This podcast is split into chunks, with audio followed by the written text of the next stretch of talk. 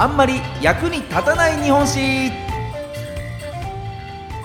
この番組は歴史大好き芸人僕シロップ純平が歴史上の人物や出来事の中で多分テストにも出ない知っていても誰も得しないそんなエピソードをお話しする歴史バラエティ番組です。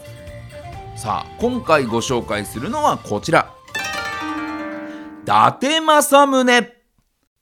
達政宗といえば仙台藩の初代藩主としても知られておりますしね。大河ドラマやアニメなんかでもこう眼帯をしたねかっこいい出たちでおなじみですけれども幼い頃に天然痘という病気で右目を失明しまして独眼竜という異名もつけられてねこう広く世の中に知られているそんな武将ですけれどもまあ、あの独眼流のねあの眼帯ですけれどもあれはねこうドラマの演出で、えー、つけられてそれからというものあこれかっこいいじゃんということでねなんとなく伊達政宗さんのイメージとしてはあの姿がこう後世に語り継がれているんですけれどももともとはこの戦国時代ではこう眼帯というのは特別してなかったらしいですけれどもね。さあそんな伊達政宗さん、まあ、世代としては信長ですとか秀吉の30歳ぐらい下の世代ということでちょっと生まれるのが遅かった。あと10年、20年早く生まれていれば、天下を取っていたのは政宗だったんじゃないかと言われるほどの強くてカリスマ性のある、そんな武将として知られております。そんな伊達政宗のあんまり役に立たない情報をお届けしてまいりましょう。役立たずポイントその1。誰も想像しないやばい作戦を実行しちゃうイカレ武将。ねえだいぶイカれたやつなんですね。まだ東北を平定する前の頃のお話。近隣の勢力との戦に明け暮れていた政宗さんなんですけれどもある時敵対する勢力にお父さんである照宗さんを拉致されてしまうんですね。で政宗さんは鷹狩りをしている最中だったんですがお父さんが連れ去られましたという連絡を受けて急いでお父さんを救出に向かいます。で敵を追ってこうギリギリ敵の国に入る手前国境付近でお父さんを連れた敵の一団に追いつくことができたんです。ただこの敵の一団お父さんに銃を突きつけまして動くなと。一歩でも動いたらお前の父さんやっちゃうぞと。いうことで、照宗さんを盾にして脅してきたんですね。政宗さんも、うわ、これはどうしようってなってる時に、お父さん照宗さん、政宗、俺のことは気にするな俺もろとも撃ってくれと言うんですね。ただ、そんなこと父さんできるわけないじゃないなんていうことにはならずに、なぜか、わかったということで、政宗さん、お父さんもろとも敵を撃ち殺してしまいます。その時点でだいぶいかれた武将だなというところなんですけれども、まあ、これはいろんな説がありまして、もともとお父さんのことを消そうと思っていた政宗さんの陰謀だったなんて説もあったりですとか、もしくは敵国にね、逃げられてしまうと、もうそれ以上追っていけないというところで、やむにやまれず、もう仕方なく撃ったというような説も、まあいろんな説があるんですけれどもね、まあただ、どんな状況にせよお父さんもろとも打っちゃうんだというところでなかなかの、えー、肝っ玉が座った武将だなと感じますね。でさらにそれだけじゃございません。時は流れて豊臣方と徳川方が戦った大阪の陣この時徳川方として参戦していた伊達政宗なんですが伊達軍の前には同じく徳川方で参戦していた神保軍がいたんですで、神保軍が、まあ、ちょっと休憩をしてる時に、政宗さん、もう後ろで、うん、もう、早く行きたいんだけど、と。もう手柄あげたいから早く行ってほしいのに、何、のろのろ休憩してんだよと、もう後ろ詰まってんだよ、もう攻めらんねえじゃねえかよ、と。イライラし始めるんですね。そこで、政宗さん、そうだと、ある作戦をひらめくんですね。その作戦というのが、よし神保軍もろとも敵を撃てというね、えー、また行かれた作戦を実行しましての味方もろとも敵を撃破してしまうというそんな戦の仕方をしてしまう伊達政宗さん。もうお父さんにせよ味方軍にせよすぐ撃っちゃうというね、えー、そういった点では全く躊躇がないというところでもサイコパスな行かれた武将なんじゃないかなという気がしますよね。さあ続いてまいりましょうか。続いての役立たずポイントはこちら。行かれた武将でありながらも意外と文化系男子ね先ほどのサイコパスとは打って変わって結構ね可愛らしいところもあるのが伊達政宗さんの魅力なんですよね。まあ、これも今の世でも結構有名なお話ですが料理が大好きだったと。で仙台味噌とかね高野豆腐なんていうお料理は伊達政宗さんが開発したものというふうに言い伝えられていたりあと仙台名物ずんだ餅。これも政宗の考案だというふうにも言われてますね。さらに伊達政宗が大好きだったもので今もなお続いているもの。そうです。お正月にもよく出てくる伊達巻。この伊達巻の伊達っていうのも政宗の伊達から取ってるというふうに言われてますよね。まあそういったお料理大好き料理男子の政宗さん一番ね幸せを感じる瞬間というのがあったそうでしてそれがトイレにこもって夕飯の献立を考えている時戦じゃないんですね。ね戦国武将なんですけれども、もう夕飯の献立考えてる時が一番幸せっていうね、えー、すごく可愛らしい一面があったりもするんですね。さあ、そしてさらに、お料理という趣味だけじゃなく、非常に筆豆でお手紙が大好きというのも、伊達政宗さんの特徴の一つかもしれません。必要のあるお手紙というのはもちろん、戦国武将いろんな方が書くんですよね。なんですけれども、政宗さんの場合は、その手紙いりますかね？というようなしょうもない内容のお手紙も結構多いみたいですよ。今の時代でもねこうその LINE いるっていうようなね連絡をしてくる人たまにいますけどもそういった感じなんでしょうか？で例えば部下の人にね、えー、送った手紙には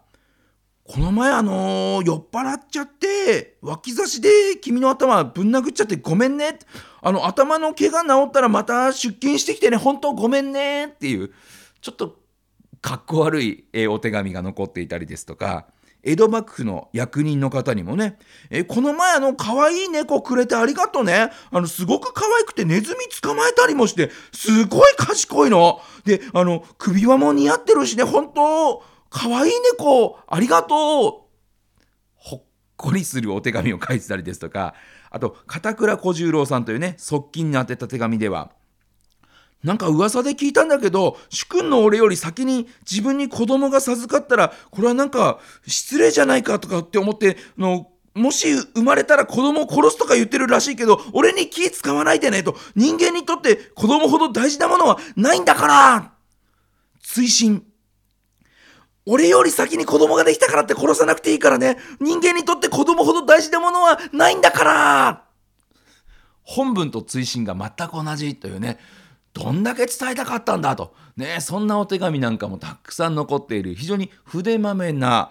政宗さん。ちょっとサイコパスなイかれた武将というところからねこう真逆じゃないかなっていうようなそんな可愛らしいエピソードも残っているんですよね。さあ続いて参りましょう。役立たずポイント。3つ目はこちら。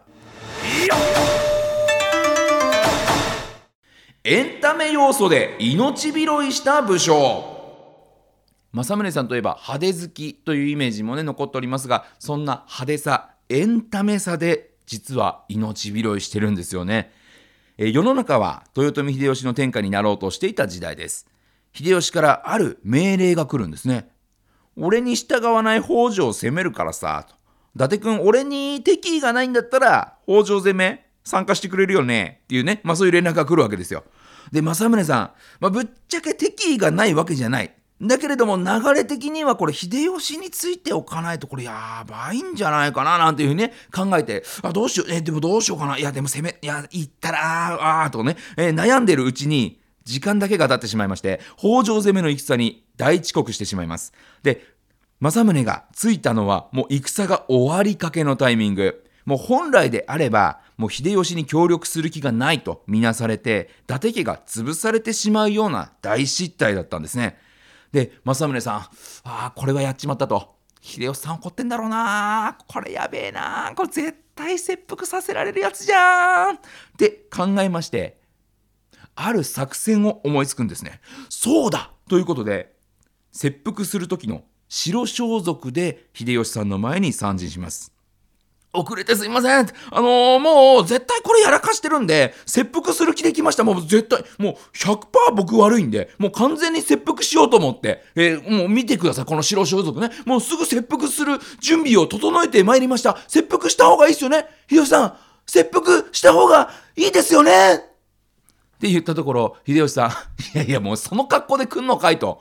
お前おもろいなと。もうもういいや、そこまでの感じで来るんだったらもういいよ、許してやるよ。ということで、なんと領地は没収されながらも命は助けられてしまうんですね。まあ、我々芸人の世界でもね、もう遅刻してきた時にね、あのただすいませんって謝るんじゃなくて、のもうびっちゃびちゃに体を濡らしてですね、お天気いいのにもかかわらず、すいません、土砂降りで、えー、ちょっと遅刻してしまいましたなんていうね、そういうしょうもない嘘をついて、ボケでなんとかその場を切り抜けるみたいなこともね、えー、慣例としてあるんですけれども、まあそれが、この政宗さんの時代にも行われてたんだなということでね、ちょっと驚きですけれども、そして、政宗さん、この1回だけじゃないんですね。えー、それから数年後のお話、秀吉さんが天下を統一した後です。政宗、秀吉を陥れようと一気の先導をするんですね。もうまさにテロ行為です。このテロ行為をやった黒幕が政宗さんだとバレてしまって秀吉に呼び出された時ですね。あ、もうやばい、これバレちゃったと。あ、今度こそはもう俺死刑だなと。えー、どうしよう、どうしようって考えて、そうだというある作戦を思いつくんですね。政宗さん、また白装束で向かうんです。ただ、白装束のね、あのパターンはもう一回出しちゃってるんですよね。なので、もうさすがにこれではもう許してもらえないだろうというところで、もう一ボケ加えてくるんですね。その一ボケというのが、の貼り付けの刑の時に使うでっかい十字架を担いで、え秀吉さんのもとへ参上して、ほんとすいません。あの、もう、これは絶対に切腹どころか、もう死刑だなと考えまして、あの、白装束でね、もちろん来たんですけれども、さらにもう、もう自分でね、貼り付けるための十字架も持ってきましたと。ね、あの、それ用意していただくのも申し訳ないなと思ったんで、もう僕、ちゃんと死ぬ気でね、この、あの、貼り付けの十字架も持ってきましたから、僕、死んだ方がいいですよね。秀吉さん、死んだ方がいいですよね秀吉さん、もういいよと。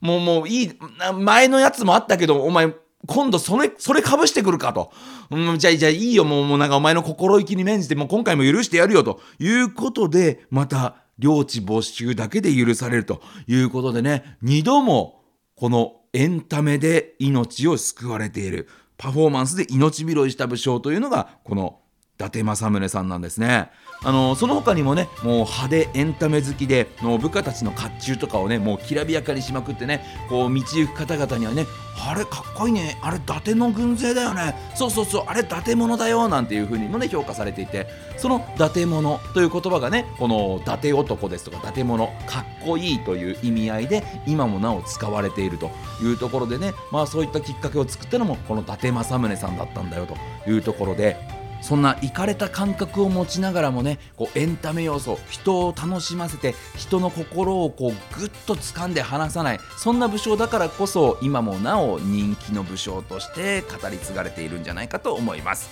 さあ今日のあんまり役に立たない日本史伊達政宗ご紹介させていただきました。また来週お耳にかかりましょう。さようなら。